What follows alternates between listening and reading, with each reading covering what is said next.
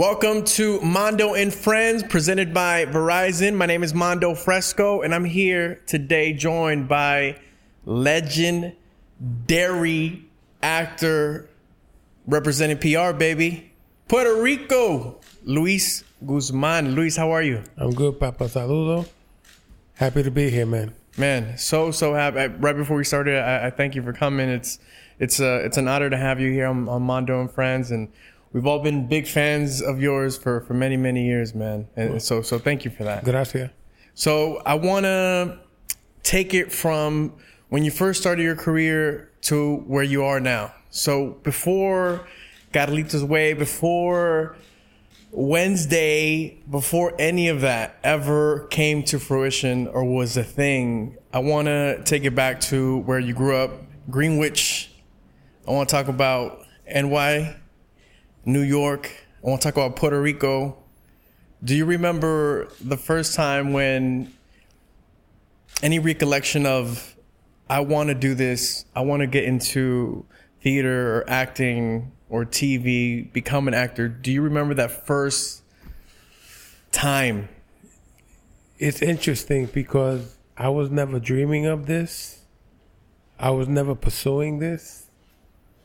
I never went to sleep thinking about this or waking up about this. It was a total accident. Wow. Um, I had done street theater in New York, but that was with friends. It was a hobby. You know, uh, somebody would write something. Hey, you want to do these eight different characters? Yeah. You know, it was stuff for fun. You know, um, there was a couple independent movies that happened. When an independent movie was truly an independent movie, I would get a role, but it was always just doing a favor for a friend. It wasn't about pursuing a dream. I was a social worker Yeah. and I was working with teenagers on the Lower East Side of New York City over at a place called Henry Street Settlement. I uh, one day went out into the street looking for two young people that didn't show up. And I ran into a friend of mine, Miguel Piñero, who had wrote Short Eyes, a play that got like a lot of awards. He wrote it when he was in prison. Wow. So I go out into the street. I'm looking for these two young people. And uh, I run across Miguel, Mikey. I hadn't seen Mikey in like three years. So he started telling me about he's writing for this TV show. They're to come to New York. They're to be looking for people. Take down this phone number, Lou. See if you could get a part. I said, nah, nah, I'm, I'm okay. No, no, no. For real. See, nah, bro, really, I'm cool. I got to find these kids. No, here, take this number. Call, make an appointment. I call, made an appointment. I get called in to an audition. I audition. I got three lines. God knows how many hours I waited, you know, to go in to say these three lines. I go in, the casting director goes, kill me with your eyes. Uh, I'm looking at the sides. I said, I'm, I'm sorry, I, I, I don't see what said that. Kill me with, and she goes, no, kill me with your eyes. You mean like give you a mean look? She goes, yeah. Give her a mean look. She goes, thank you. I leave there. I said, yo, that that was weird, man. So I blew it off mm-hmm, because I don't understand this industry. A week later, I get a phone call. Yo, the producer and the director wants to meet you. Okay. I go in. I read with Miguel. The director asks me to step out of the room. He comes out and said, Yo, let me ask you something. Do you ever smile? And I go, Yeah, I smile. He goes, Thank you. I leave. I go, Yo, this is weird. Kill me with your eyes. Do I ever smile? So I blew it off, right? Yeah. Third week comes. I get a phone call. Hi, my name is Richard. I represent Miguel Piñero. Like I'm his agent. And I would like to represent you. I go, why? What did I do? I said, no, no, no. You just book a co-starring part in the season premiere of Miami Vice. Wow. That was like my first thing that I did. And in doing that, all I wanted to get out of it was enough money to buy me a used car so I could drive to the beach on the weekends so that I didn't have to take the subway and the bus. Got the car. My friend totaled it the next day. Oh. Anyway, anyway, oh, Gosh. that was my introduction to the world of entertainment, to being an actor. Um, I did it. I went back to work because again, I didn't understand. But this agent guy kept sending me out for stuff. I was doing soap operas. I was doing, you know, little character things. But for me, it was subsidizing my salary as a social worker. Um, so it was soon after that that my buddy uh, Bill Mitchell, who worked with me, he was a job developer at Henry Street in our program. He recommended me to his acting teacher. So I went in, I studied with this guy for two years. Um, it was a way of me sharpening my skills, Yeah. you know? Yeah. and um, that's pretty much how I got my start. Again, it wasn't something that I was dreaming about. It happened. I ran with it. What do you make out of it that most people in, in, in their lives and that want to be in, in, in entertainment, they go for it. Like they, like you said, they, they go to sleep thinking of it. They wake up thinking of it. For you, it seems like it was the other way around. The craft sort of chased you. Like, do you, do you think about that sometimes? Yeah, well, you know, what happened with me was, man, I was just so blessed to work on really cool projects. And one of the projects that I worked on was very early on was a movie called Family Business with Sean Connery, Dustin Hoffman, and Matthew Broderick. But the thing about that project was directed by Sidney Lumet, mm-hmm. which, if you know anything about the history of Sidney Lumet, he's one of the greatest act- actors, director of all time. And so um, it was through him that he hooked me up with his next film, which was a movie called Q and A. So here I am working with Timothy Hutton, Armand Assante, Nick Nolte, you know, a whole slew, Charlie Dutton, a whole slew of great actors. It was in that project that Sidney's assistant director, and it was the first time I ever worked on a movie from beginning to end. That was a really cool thing, right? Um, I forget his name because it was 400 years ago. Oh no, his name was Bert. I forget Bert's last name. But at one point, at the end, Bert says to me this. He goes, "You know, as far as acting goes, remember one thing: your life is your reference." Mm. You know, because that stood out to me in the sense of your life is your reference, meaning I know how to have this conversation. Yeah. I don't have to act it. Yeah. I just converse. I know how to cry. I know how to laugh. I know what makes me feel good. I know what makes me feel bad. I know what it feels like to be frustrated. Yeah. I know what it is to be in not a good situation with somebody. So this is your life. So you use all those references when you go to work as an actor Yeah. because you know sometimes it's like I find I find the mistake to say, okay, I'm gonna la- I'm gonna act like I'm happy. Mm-hmm. No, I'm gonna be happy. Yeah. I'm not gonna act like I'm gonna be happy. I'm gonna be sad. I'm gonna be loving. I'm gonna be a. Yeah. Yeah. yeah. You know what I mean? Yeah. Because when Bert told me that, that to this day, I'll tell young people that are up and coming in the act, life is your reference. Use it. It's a tool. What would you say was the reaction from your family when you told them that you wanted to to get into acting, into entertainment? Ooh, my mother, my mother was like, ay, no, no, no, no, no, no, no. Tú tienes un buen trabajo, stay working there. You're good. I, I- no, no, no, no, no. And I knew better than to listen to mom at that point. like mom, mom wanted me to to become an accountant, have a house with a two car garage, two kids, a wife, a dog, a cat. And it's like, mom, I'm a rebel, Yeah. you know? I go against I go against the tide. Um but once she saw what I was accomplishing, she was very proud of me. I mean, I'm her trophy. Pretty much, you know. God bless my mother. Her name is Ana Rosa. And she still works 83 years old Wow. and she beautiful. she still works at the hospital. So when I visit her at the hospital, she's like walking around like with a trophy. Yeah. This is my son, the actor, bye And I'm like, oh man, you know. But um, you know, my family's really proud Yeah. of me. You know, um, acting. Uh, you know, there, there's two sides to it.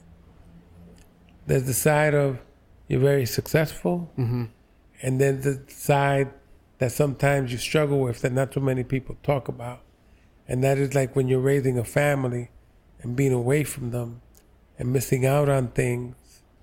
You know, uh, that's the dark side somewhat Yeah. Yeah. you know, because my kids are really proud of what I accomplish, but it's taken away from seeing them grow up, Yeah. you know, and and as I kept going and going in the business, I had to like tell producers or line producers and stuff, okay, listen, my kid's birthday's on this day, so I gotta fly home and stuff like that. And sometimes they would get it, and sometimes they didn't.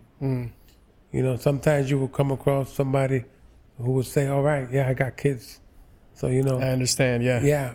So, um, but um, there's nothing wrong with success, but people need to understand that you take a hit sometimes, Yeah.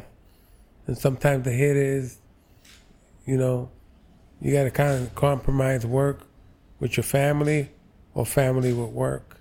You know, Do you believe in in a work life balance? Do you think that that exists? Hey, Mondo here. Right now, you deserve the network more people rely on. That's why Verizon is introducing Welcome Unlimited for just $30 per line per month with four lines and autopay, plus taxes and fees. Their best price unlimited plan ever. $30 per month for the whole familia. The network you want, the price you love. Switch to Verizon today. Visit verizon.com slash Mondo.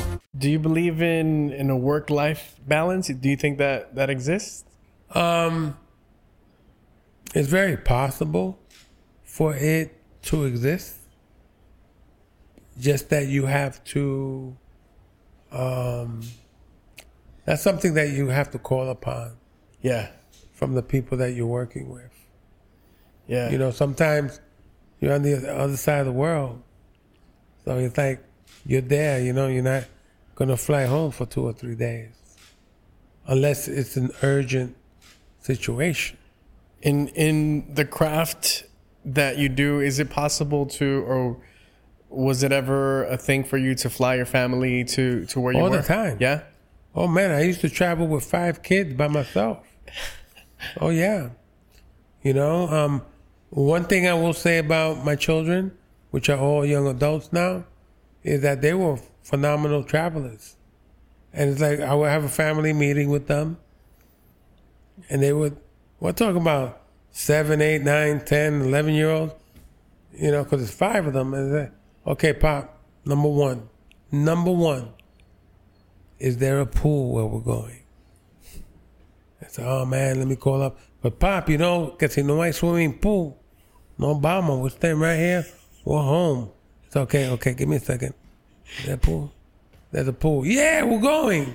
Yeah. You know, um, and uh, you know, my kids were not the kind of kids that the TV was a babysitter. You know, Yeah. my kids were the kind of kids that like to go hiking, that did artwork, that love museums, that love going to see plays, that would visit me on set just to find out what craft service was. You know, load up. Okay, Pop, we're out. Bye. See you later. You know, um, so I, I I've always loved having them around. You know, I had three with of, of them with me when I was shooting Boogie Nights, Oh wow. and they visited visited me in West Covina, and we were shooting inside the house, and they were they were four, two, and six months old. And so the, the two and the four year old would be in, in the swimming pool. So when they were here rolling, they came out of the pool. and then when they yelled, cut, they would go, they wouldn't jump back into the pool. They were like kind of quietly Poquito, go into the pool. Yeah. You know, so I, I was impressed by that. Yeah. Uh, how old is your your oldest and your youngest now? Uh, Semi is 30. Yemaya is 28. Luna is 27. And Yoruba and Margarita are 26. I adopted four of those children. Wow, that's beautiful. That is amazing. If your your kids want to follow their dad's footsteps, It's not going to happen. It's not gonna happen. Why? Why? Why do you say that? There's that? not really a why. It's just that they each have their own personalities. They want to do what they want to do. Um, I never pushed them to get into acting yeah. or into entertainment. Although my oldest son is an up and coming film producer, documentary producer. Uh, you know, my daughter does some stuff in the industry on the costume end. And, uh, you know, my other three kids, they're artists. Like all my kids are artists. They They're creatives. they yeah. they they paint, they write poetry, they compose music, you know, and this is all stuff that they do on their own. Um, my job as a dad is to be encouraging, uh, support them, you know, in their pursuit of their dreams. Yeah, but I would I would never tell, you know, I, um, my kids. I'm grateful were never jaded Yeah. you know i mean they they knew when to step off they love traveling. I love them traveling with me because you know they get to learn other things see different cultures try different foods you know? And more than anything be with pops you know? When we shot journey to the mysterious island we were in hawaii. And they came out for 10 days. And one of those days it happened to be thanksgiving. And me and my kids, we went to a shelter and we prepared meals Wow. for homeless people. And that's how we spent our morning. And they were all into it and they were I was so proud of them. You know, it wasn't a question of like, oh man, that no, you know. Or um, stuff that I done done with my kids is um, sometimes we'll go have a meal and we got leftovers, we're driving around looking for somebody to give our food to. Yeah. You know, that's that's you know, that's that's who we are. They have a big heart. You have to. Yeah. You know, you've you've done so many films, TV shows, series, you know, just a few that I'm going to name Carl- Carlitos Way, Boogie Nights, Anger Management, The Bone Collector, and so on and so on and so on and so on. What would you say that you feel is your biggest break? That first biggest break? I think my biggest break, um, as far as film goes,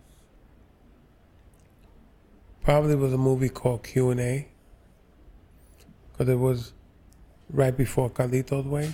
Mm-hmm. But I say Q and A because it was the first time that I got to work on a movie from beginning to end. Yeah. That I got to work with amazing actors and working with a great actor. I mean, director Sidney Lumet, you Yeah. know, and because I learned a lot. I learned a lot of how not to act because Sidney would instill that in us, you know. Um, and then, and then the next level up from that was when I did Carlitos Way Yeah. Because everybody loves a good gangster film. Yeah. yeah. And, uh, you know, it was a dream for me to work with a guy like Al Pacino. I mean, Al Pacino did the movie Dog Day Afternoon. He did Serpico. I mean, to me, those were his staples as far as movies go. You know, You mentioned uh, that you were you were told how not to act. Do you mean like in in the in the craft way, an acting way, or, or, no, it's always in the craft way. always in the craft way? Yeah, always in the craft way because the thing about the thing about acting, you know, once you get to a certain level, you find yourself really not acting, but actually doing it. You know what I mean? And in order to get to that, it takes years. You know, uh, I did a movie called Confidence, mm-hmm. and I had already been acting for like I don't know, seventeen years. I watched that movie and I watched myself. It took me 17 years for me to say that one thing. Damn, Lou, you're good. wow, you, wow, you impressed me. You know, took me 17 years to say that to myself. Wow, You know, wow. but I appreciated that. yeah, you know, because again, me working the craft, me getting into the craft, me understanding it, me growing with it, being believable, being honest. Those were the things that I was always striving to do. And like I said, I, I forget what scene it was. I think it was a scene with Andy Garcia and and uh, Donald Logue, and I watched it, and I was convinced. I said, "Damn, Papa, you're really good." But again, 17 years. wow. It- it- you know, it things hit different when you're your worst or toughest critic, and I feel like it was it took you 17 years to to really feel like, man, I'm I'm doing something right here. Like Yeah. that, that means you really were a student of of your craft and and aimed for for top quality. Uh, you mentioned you watched that film. Do you? I know there's some some actors that that don't watch their work. Do you watch everything you do? Um, I watch. I watch at least 90 to 95 percent of what I do. That's good. Yeah. Like to study it to eh, for for what to reason? just watch it, to be entertained by it. Um, I think prior to those 17 years, I was studying it. yeah, I was like, oh man, I should have done this this way, or you know, I could have had this choice of stuff. Um, but it took me that long, you know. But once, once I, uh, I just discovered that, oh wow, I'm really good at this. yeah. So when you discover that you're really good at it, does how does that change your your life, your career? your confidence level, uh, the trust that you have in yourself. You know, because you got to trust that you're conveying your message, you're conveying that character. So, in doing that, um, for me, like I say, I just, you know, you, it's a, like a new discovery Yeah, yeah, about yourself. And it's never about being cocky. It's never about you're a know it all. yeah. It's about you have enough confidence in yourself that you're capable of doing everything, anything. Um, I did a movie called The Count of Monte Cristo. They flew me to Ireland. I'm hanging out with Irish, Scottish, English actors. I mean, very fine, you know, use of the English language. Yeah.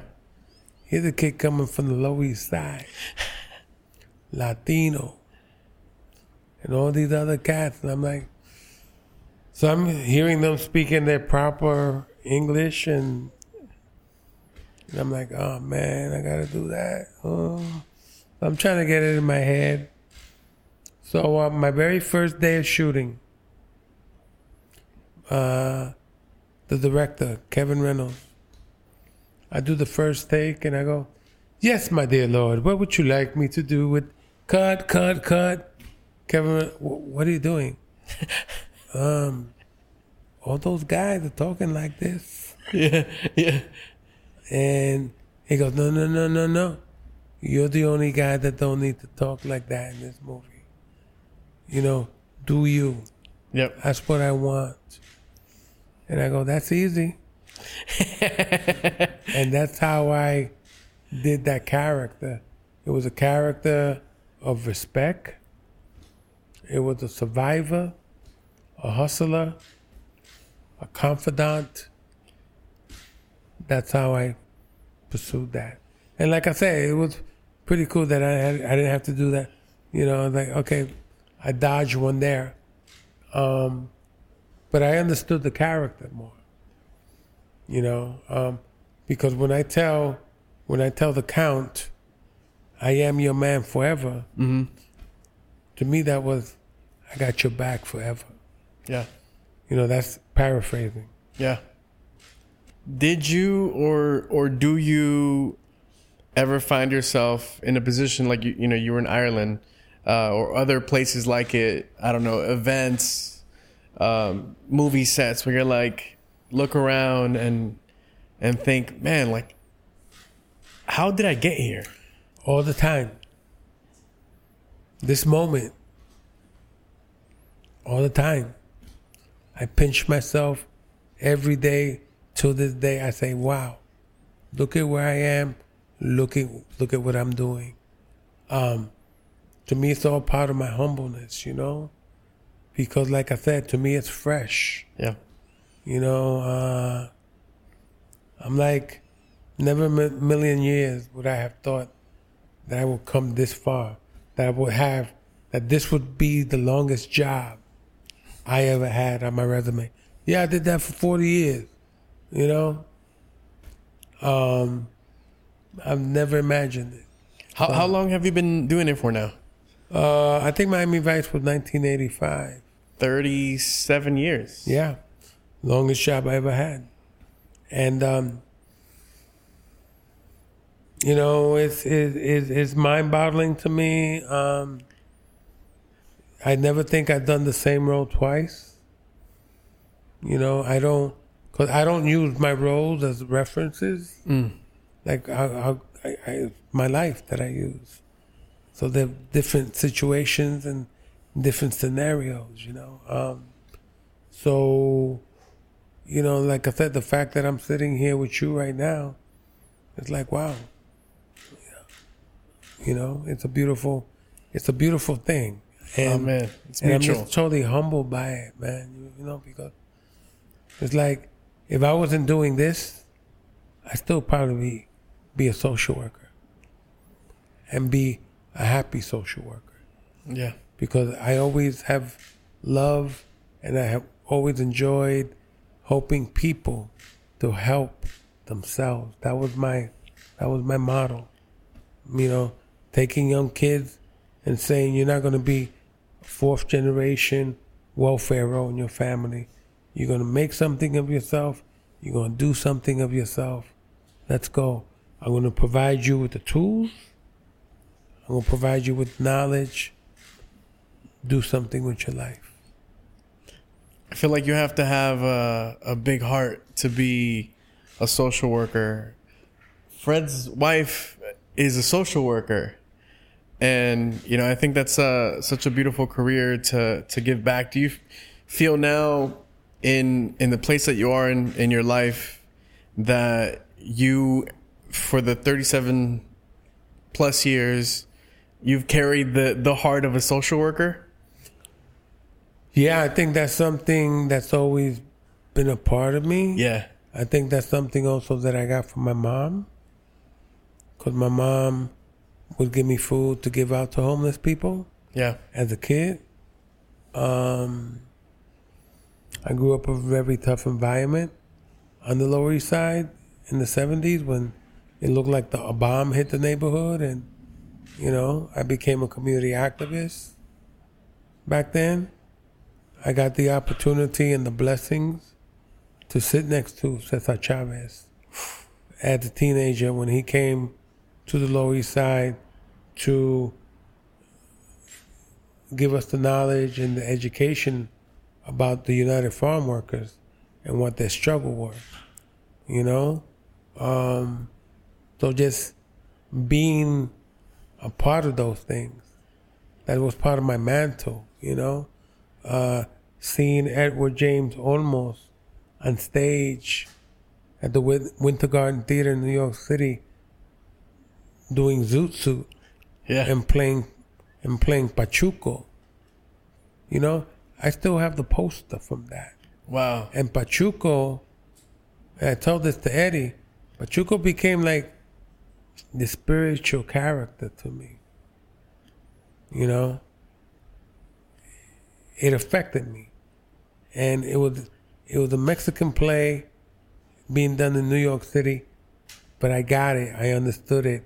I understood the struggle. Yeah. You know, I understood all the stuff that went down with the zoot suits and, and the discrimination that they faced. Yeah. You know, so all these elements in my life just kind of gave me all this knowledge. And I mean, I don't know where I'm going with the conversation at this point. So you can bail me out anytime. No, no. You know, I, I, I- I think, I think it's. We happy, we happy. it's like, Papa, bring me back. Come on, Papa. Where did I go here? I know it's at a left turn, but how how many left turns have I made already? No, I, I, I love that you said uh, Zoot Suit because that was huge here in, in, in Los Angeles. You know, Chicano Yeah. culture. It was, it was, it was huge that the, you know, Eddie Olmos, what he did, the, the film, everything was, was a big deal. I'm not aware. Did Zoot Suits make it out to the East Coast ever? Yeah, They made did. it to the Win- Winter Garden Theater. And um, back in those times, they didn't have no Latin Broadway musician. Wow. And so it became a big deal because they were playing the music off the recording. And so um, I think I saw Zoot Suit like eight times Wow. because also part of what they were doing was they were offering $10 tickets to people in the Latin community. Because back then a theater ticket was like 60, 65 bucks. Wow. That was like a lot, that was a weekly salary to Yeah. some people. So you know, um, they tried, and our people in the community, we hooked up with the production, and they say, "Yo, get these tickets, ten dollars a piece for people in the in the community." That's why I was able to see it eight times. what I'm sure you've had a lot of uh, of full circle moments. You, you talk about watching, you know, Edward James Olmos doing theater, now being a, a- a peer, a friend of yours. Uh, I'm sure. How many, or not how many? What would you say is is your favorite full circle moment that stands out for you? Um. So my friend Erika Christensen invited me to a party in I think Beverly Hills or Bel Air, and um, she gives me this address. I had just finished shooting. I was shooting Lemony Snicket with Jim Carrey. I rushed to my place, took a shower, got the address, started driving there. New York, Latino, playing Tito, Pu- playing Tito Puente all the way, music blaring. I'm looking for the address. I come down the street. I see all these cars. I see on one side of the street a bunch of people taking pictures. On that side of the street, like valet, I'm looking. Oh wow, that's the house right there. I get out of the car and uh, I start walking toward the house. It was somebody's house. Uh, it turned out that it was the producer of Lost in Translation. It was Academy Award weekend, so they were having a party for the movie. So I walk out, and I'm walking toward the house. So the the door opens, and who's walking out of the house?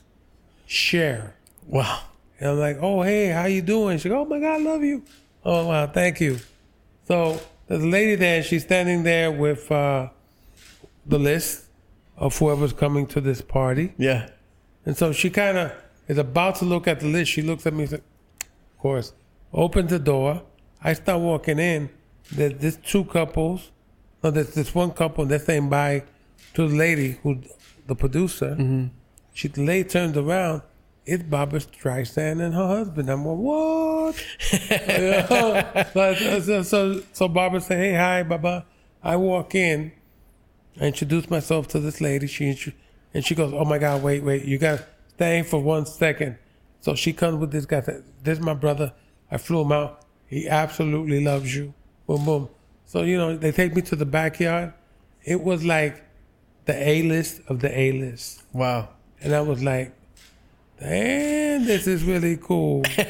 you know, if I could only find Erika, because I felt, but I like Benicio was there. Wow. Jim was there. So it's like a lot of the A-listers that I work with was there. So that was really cool. So that was like, oh wow, you know.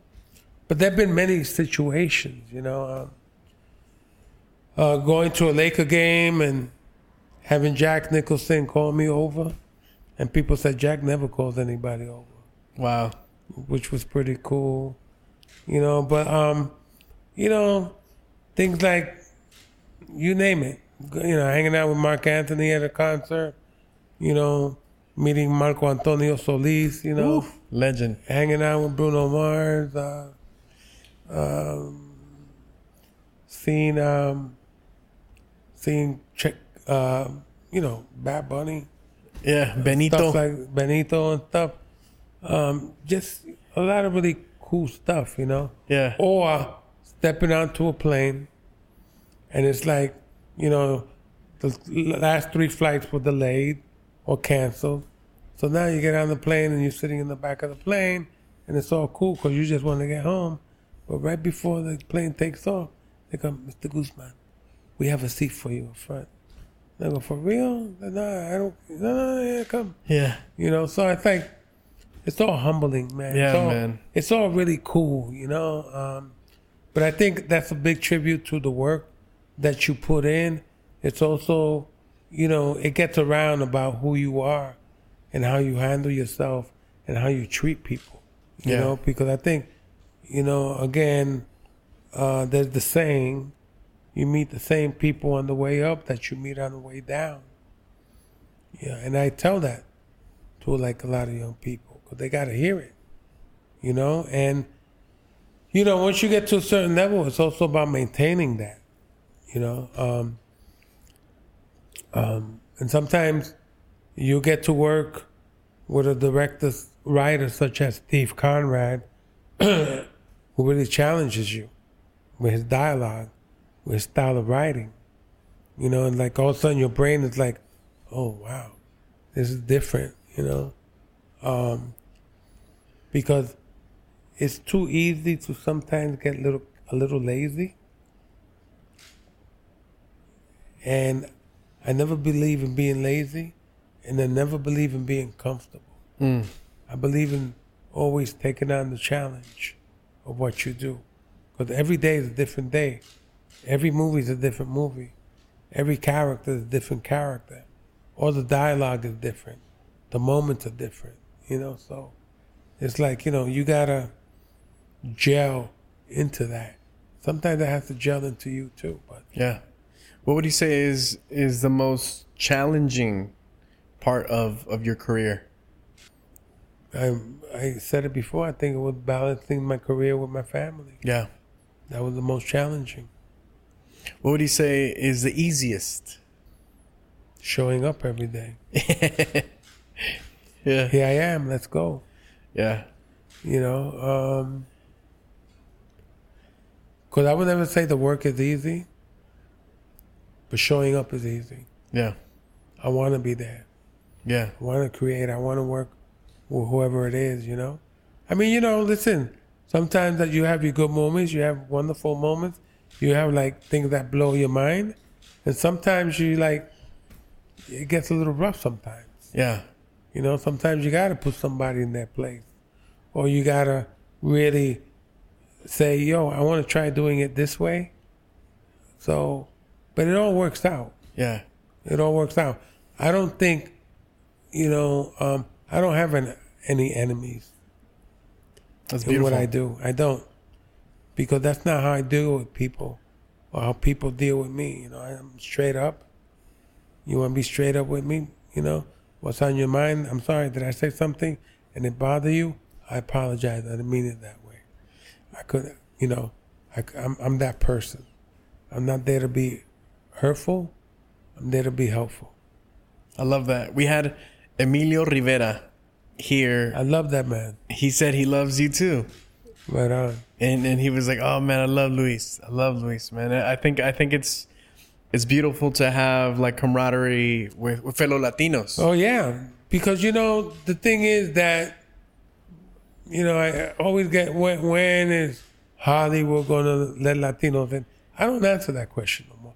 I haven't answered that question in years because my whole thing is that when it comes to Latin community, yo, we got we're the ones that got to prop ourselves up. I'm doing this show with Latinos right now. You know, this is your show. Yep. This is your thing, you know. But guess what? It goes out to the universe, not just Latinos, right? Yep. So when we do Latino projects, it's not about. I'm not. I didn't do the movie Nothing Like the Holidays because I just wanted to show it to Puerto Ricans and Mexicans and Dominicans. Yep. Christmas is a universal thing. Family gatherings is a universal thing. That was what we wanted to, to convey in that music. I mean, in that movie. Mm-hmm. And that, to me, is the bigger picture. You see, so, but we got to back each other up. Yeah. So, you know, we're talented writers, we're talented actors, musicians, directors, producers, makeup, sound, gaffers, set designers, you name it. But we got to back each other up. You know, stop with the being envious. Mm-hmm. Stop with being jealous. Mm-hmm. You know, because I'm gonna show up on the set, and there's 20 Latinos that I'm working with. Guess what? I am here to prop you up. Yeah. So would you do the same for me too? Because we want to do something here that's beautiful. Yeah. You know, I'm not here to compete against you, to outdo you. I'm here to compliment you. Compliment me. Let's make this beautiful. Let's let's make sure that people when they see this, they go, "Yo, that was great. I love the relationship between them. I love this. I love that." That's what we have to be about, you know. And um, and and I'll go a step further by saying that all those people out there that have that dinero and they say, "Oh, I want to make movies," step up, make movies. Let's go. You know, um, uh, I think the biggest thing also um, there are too many backstabbers, and I call them out. I call them out Yeah. because they're not doing any justice to our community. Yeah. You know, don't say you could do something and you don't do it. You know, don't hype something and then you don't come through. Yep. You know, don't say you want to be a part of this and then I'm asking, so what's your purpose? You Yeah. know, I want to be honest. What would you say is the biggest misconception of Luis Guzman? You're gonna love this. I could have owned Disney, Fox Studios, Paramount, and Universal for every person that came up to me that said, I loved you in Ghost. If I got a nickel from every person that has come up and said that to me, I will own all those studios by now. Because that's been the biggest misconception. that I was in the movie Ghost. Yo, why why'd you kill Patrick Swayze? You know, it got it got to the point. It got to the point. I'm not kidding. Wow. That people, yo, I love you, and goes, thank you, thank you. You just say thank you now. I just thank you. you don't even you don't Thank- even correct them. I swear to God, I say thank you, and then people, yo, what was it like working with Whoopi? Hey, Whoopi's Whoopi, man. you know, yo, why'd you kill Patrick Swayze? It was in the script. you know, funny story. I was in Detroit on my way to the Philippines. Ninety year old lady, ninety year old lady, because I asked her, "How old are you?" she goes, she goes, she comes up to me. Oh my God, I love you in Ghost. 90 year old. Uh, So I felt really bad. Yeah. You know? And I go, man, I'm sorry. I, I, I wasn't in Ghost. And she goes, so what else have I seen you in? Because I watch movies all the time. Yeah. And I said, have you ever seen The Count of Monte Cristo? And she goes, oh my God, I love that movie. It was shot so beautiful. I said, well, I was Jacopo in that movie. No, you weren't. From that moment on, anybody, I love you and goes, thank you, thank you. I'm not explaining nothing to nobody. So that I think I think by far that has been the biggest misconception. You know, I mean, the only other thing that I could think about. Some people think I'm Mexican. Some people think I'm Cuban, Colombian. I mean, listen, I am every single Latin country. You know, and stuff like that. So Yeah. I mean, you represent us well. I Yeah. think I think people, you know, just correlated with that. You know, I mean, I'll be honest with you. In the beginning, in the be- beginning, Yeah. you know, I, I, you know, I used to do these these roles, and they were Mexican, you know, and it was like, um, for a time, I thought I was doing a disservice, man, you know, because I said, yo, you you guys couldn't find them, you know, but, um, I did the roles, I honored them and um, you know, but I always honored every community that I've worked with. Yeah. You know, like I say, you know, when Zoot Suit came, that was a Mexican production, but man, I believed in it. I Yeah. believed in it to the T. You know, um, you know, I played Cuban, you name it. Yeah. You know, but I think I think being a Latino makes me universal. That's a bar right there. I love that. Yeah, you know, and and you're you're very you're very loved by not just the Latino community, by the world. You know, you you are the Luis Guzman brand is is universal, and including social media. Uh, something I love is is your your Instagram and your Instagram handle. Where did the name for your IG come from? Louis from the Hood. Yeah, You know, um, I love being different.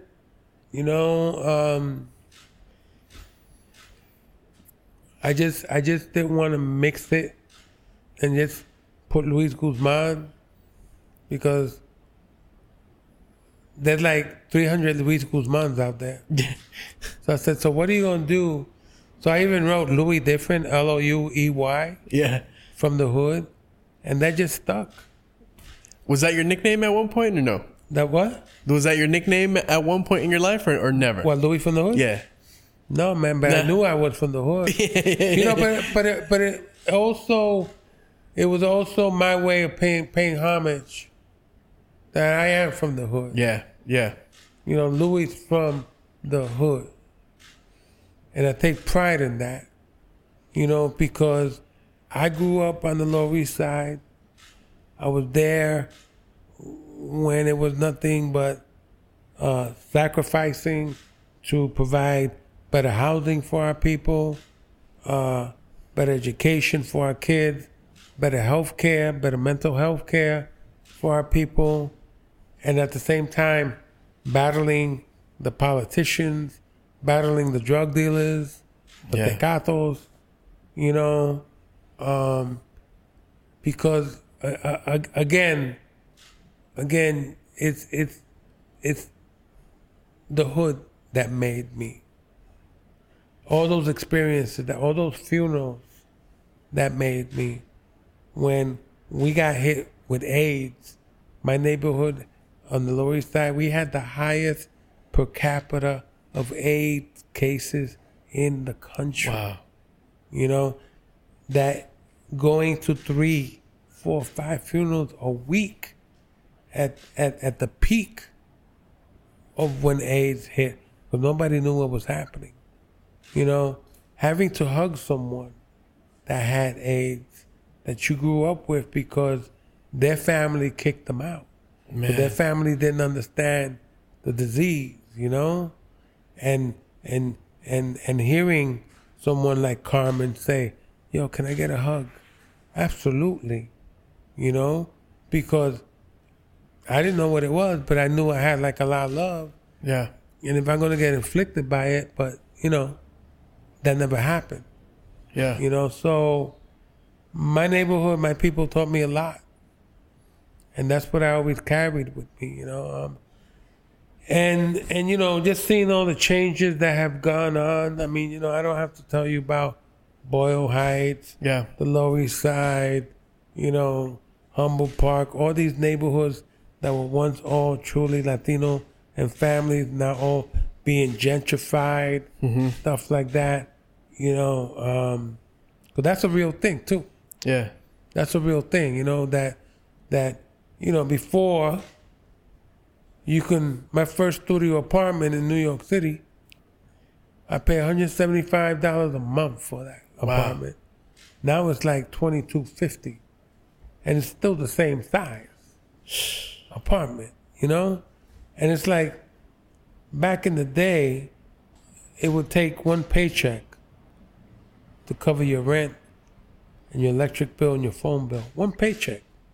So that means you have three other paychecks and you could save your money, have, have a good life, go out, do your thing, you know. Now you need three jobs Yeah. just to cover your rent. Yeah. You see? And that's where this world. Listen, man, you know, I'm here in LA. I drive around. I see all the street people. I see all the tents. It's like something is not right. Yeah.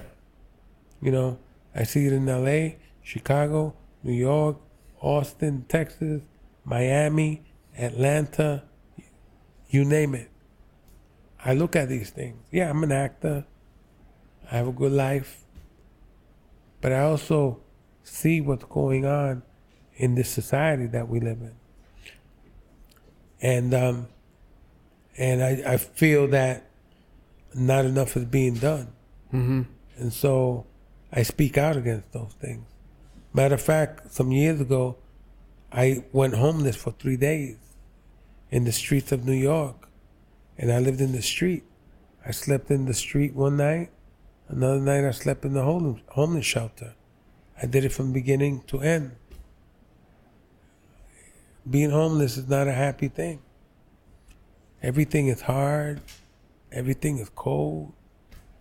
You got to figure out where you're going to take a dump, where, what you're going to eat. Yeah.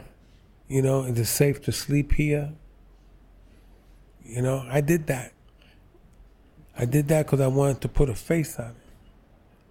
I wanted to do that because, you know, sometimes you got to put yourself out there on behalf of humanity. Yeah. You know, I wasn't trying to show anybody up. No, man. It's like, yo, this is a tough place to be. And and I've had friends that say, yeah, man, there's this lady and she's sleeping in her car with her three kids. And so here in America, we don't address those things. Yeah. We don't address mental health. We really don't. You know, drug addiction is rampant in this country. Homelessness. Yeah. Why are we not addressing these things? Yeah. You know, I don't need a committee of 30 people. I don't need a committee of 30 experts.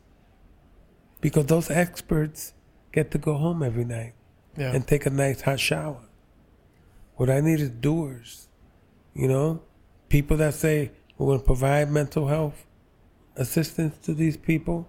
You know, I don't mean to get into this, but you know, it's it's important. It's not about it's not about just giving stuff away. Yeah. You know, get people right. Give them an education, a good education. You know, let them get some kind of a job.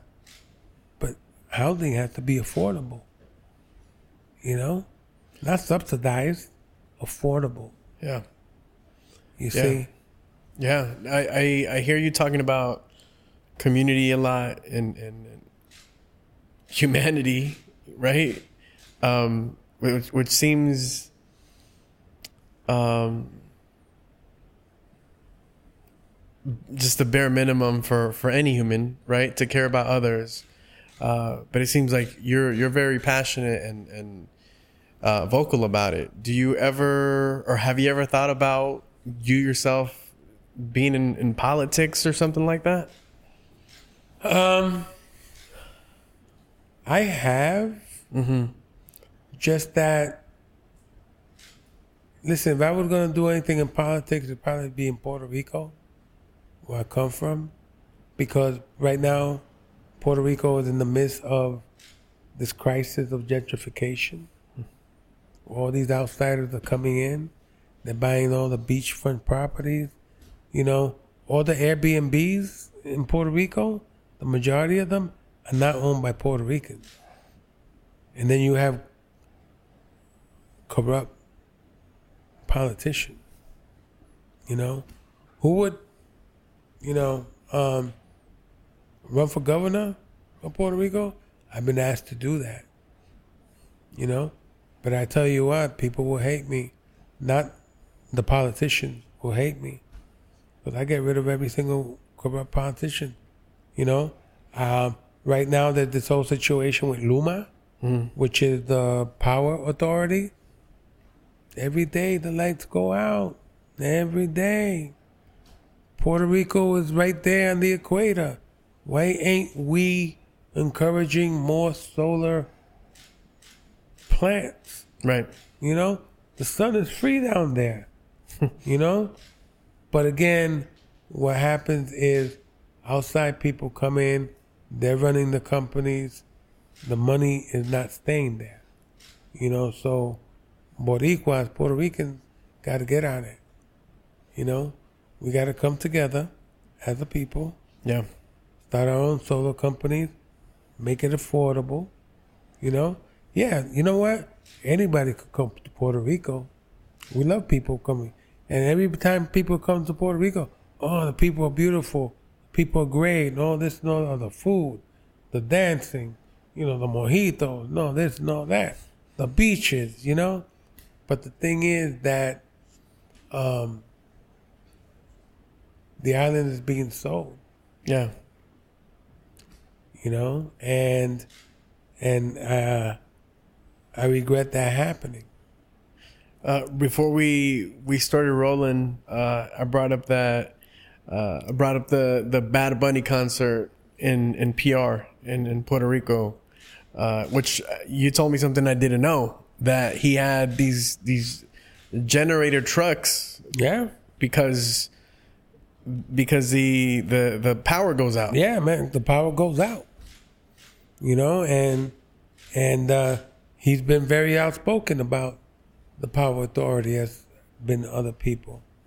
So uh, it's really unfortunate because, like I said, you know, you know, you know what that is, man. That Maria hit, and some people did not have running water or electricity for a year. For a year. What does that tell you? That the authorities, the government, no preparation, no forward thinking. You know, I had a whole plan.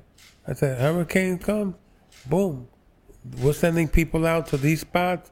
We're sending them out with generators, with four wheelers, with horses, with water, with medics, electricians.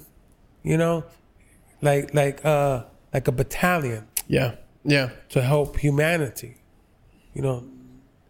And it was up to us, the common people, to come up with that. You know, there were planes landing in San Juan with supplies, and nobody knew where the stuff went. Yeah. You know, and people, politicians, were giving out to their people. Yeah. And it's like, no, man, that's not how you do things. This is a crisis. People are dying. There were people, there were there were senior citizens that they found them living in their little shacks. And and a friend of mine found this very old lady, and she said, "Oh yeah, man, it was raining a lot, and the wind was like she had no clue that, it, and and she lived by herself, and she said she had not eaten in a week or something like that. They bought her food, they bought her clothes, they bought, bought her water, they fixed up the roof to her house, you know, and so, you know, when you hear these stories and you're, you're grateful that there are good people Yeah. that will look out for people. But at the same time, it's that of the corruption and how people handle a mass catastrophe Yeah. and, and how ill prepared they are and not forward thinking, you know? So Yeah. I- if I could change that, I would I would love to. I know that you again you you have a, a, a big heart. What what do you what do you like to do currently to like help others, whether it's give advice, um, Any, anything that I could do, man. You know, it's like anything from from giving out food to giving out clothes to to giving a hug. yeah, yeah, You know what I mean? because people need need everything, even Yeah, hugs. man. Yeah, You know, so yeah, any, any anything that I can do. You know, Yeah. I can't do everything, obviously, but uh, I give the people the time of day. Listen, even if it's like uh, there was a FedEx guy in the lobby of the hotel, and he saw me. He said, "Oh man, can I get a come on and take a picture?" I know that impacted that person, yep, and not so much the picture, but I took the time. yeah, You know, that's really important when you're a person in this position. yeah. You know, these days you're you're you're very very busy. Uh, I see you on uh, on on the news, new shows, new projects coming up. Uh, but before or or in in the 37 year journey that you've had in, in this industry, have you ever thought of quitting? Were you ever like, I'm done? Um, honestly, yes, I have my moments, you know. Yeah. But I think some of that was maybe due to uh, depression. Maybe it was due to um, not feeling respected in the industry. You know, but I, I kept going. Yeah. Uh, it's funny because last year, you know, we were just kind of coming out of the pandemic. Last year in May, I'm over here thinking, okay, and this is my age, and I'm vested. I make collect my pension. I could live off this, you know. I I was thinking that the next day the phone rang, and mano, I have not stopped working since that thought came across my mind Wow. You know. And in that time, I did a movie with Forest Whitaker and Tom Hardy. I did Wednesdays, Yep. The Addams Family. I did, uh, I did a movie uh, called Looney Tunes versus uh, Coyote versus Acme. Uh, John Cena Yep. in that movie. Um, I just finished doing the movie with Adam Sandler. Uh, I just doing finished doing the movie with called Story Avenue. Uh, I did. I I probably and the funny thing is, like two nights ago. So Lou, how many projects have you done within the last twelve months? It was like, coño, man, I think I've done like nine or ten projects. Wow. You know? Wow. You know what I mean? And so I said, wow. So yeah. And you know, just to go back real quick to doing Wednesdays and and and playing Gomez, one thing that you come across in this universe of social media, Yep. you come across the people that love you, you know, that praise you, that support you, and then you also come across the haters. Yep. And so, you know, people ask me, so how do you handle that?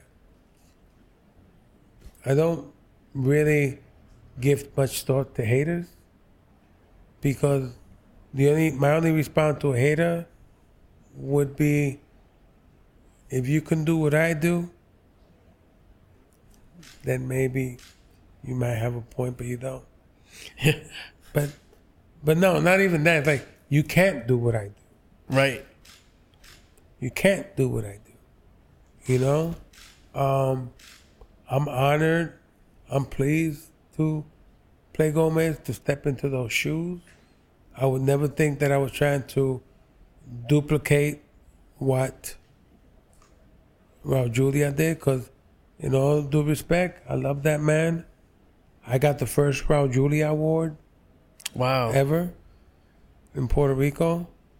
Um, I'm thankful to Tim Burton for giving me the opportunity, for picking me. You know, I'm thankful to Jenna Ortega for being the strong woman that she is, the talented woman that she is, for doing this role. I'm thankful to Catherine Zeta Jones, who was so wonderful to work with.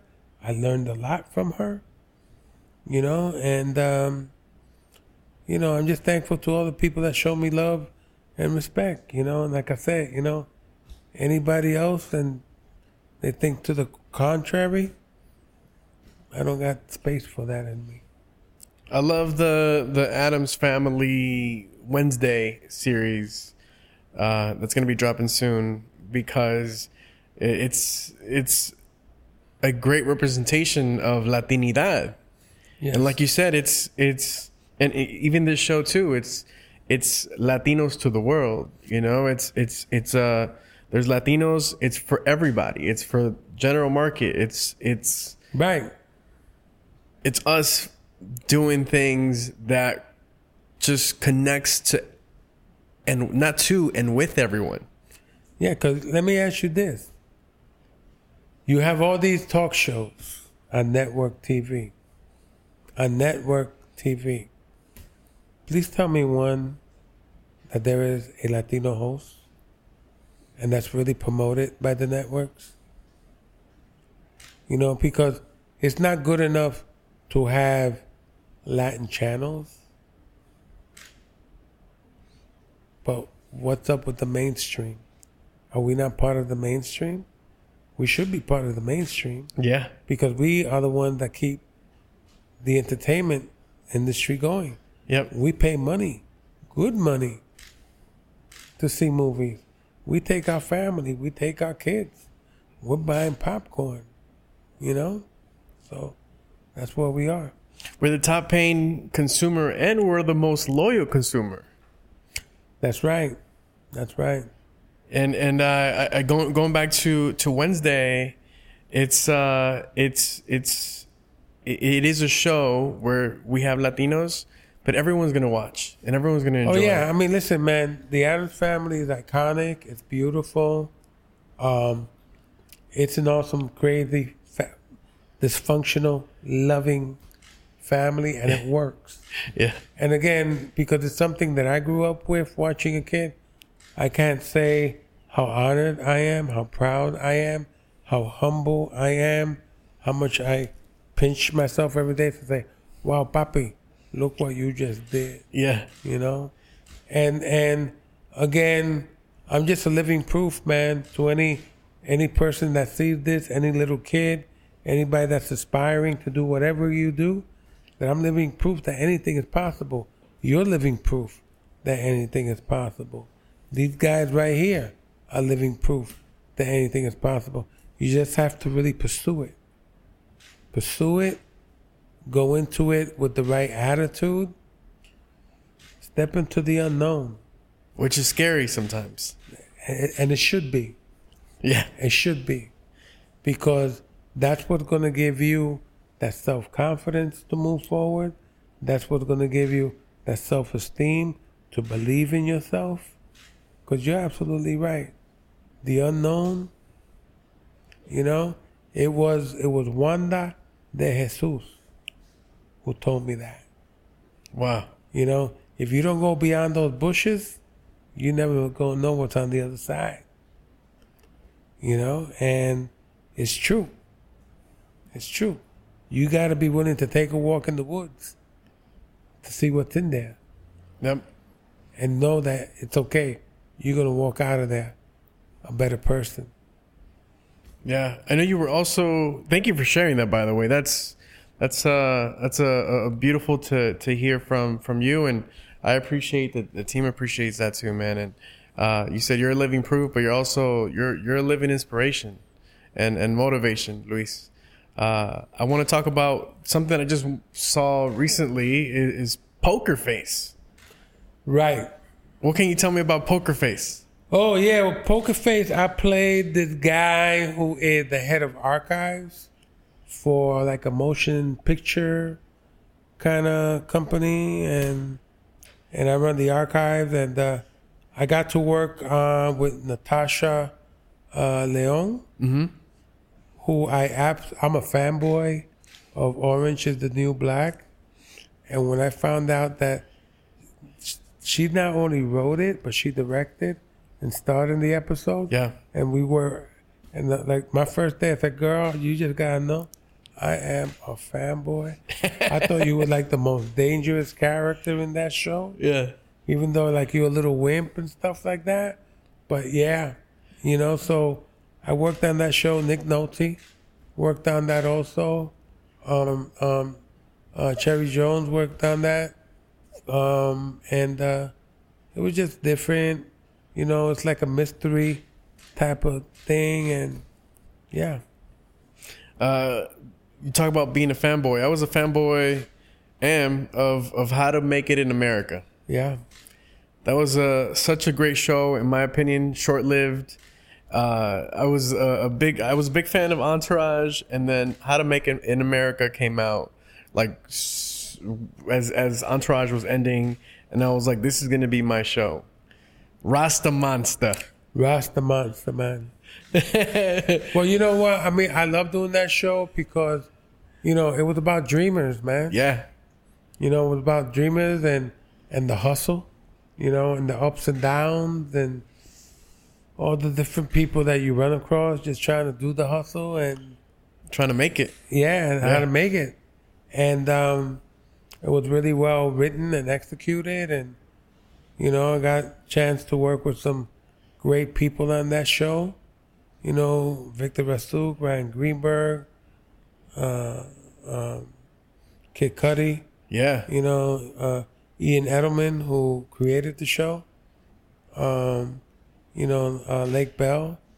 You know, again, it was a great, great cast of people, and I was so proud of that. Yeah, yeah. No, I, I love that show. I still during the the pen like when we were in quarantine, I watched that thing like three times, front to back. I, I, I'm gonna tell you this: that show was so good to me. The writing was so good to me Yeah. that they would give me the script for the next. I would read it once. I had it me- memorized Wow. because Ian Edelman, who wrote for me, captured my voice to the T. Uh, having the opportunity to work with someone as beautiful, as gifted, who I miss so much, uh, Miriam Colón, was who played my mom, you know, on the show. You know, that was that was great, you know. Um, and and again, it gave us a platform, Yeah. also as Latinos, you know. Yep. Yep. Because here I am, you know, coming out of jail, and I'm trying to run a beverage company, and all all my buddies are a bunch of knuckleheads and stuff. you know, that one scene when we did the pop up shop, Yep. and my boy ends up shooting himself in the foot. I said, "Bro, what are you doing here with a gun?" You know? Yeah. But that those are things that really happen. You know? Those Yeah. are things that really happen, you know? So Uh, I love doing that show. I was very disappointed with HBO for taking it down the way it did, but um, till this day, people are still asking for Yeah. the show.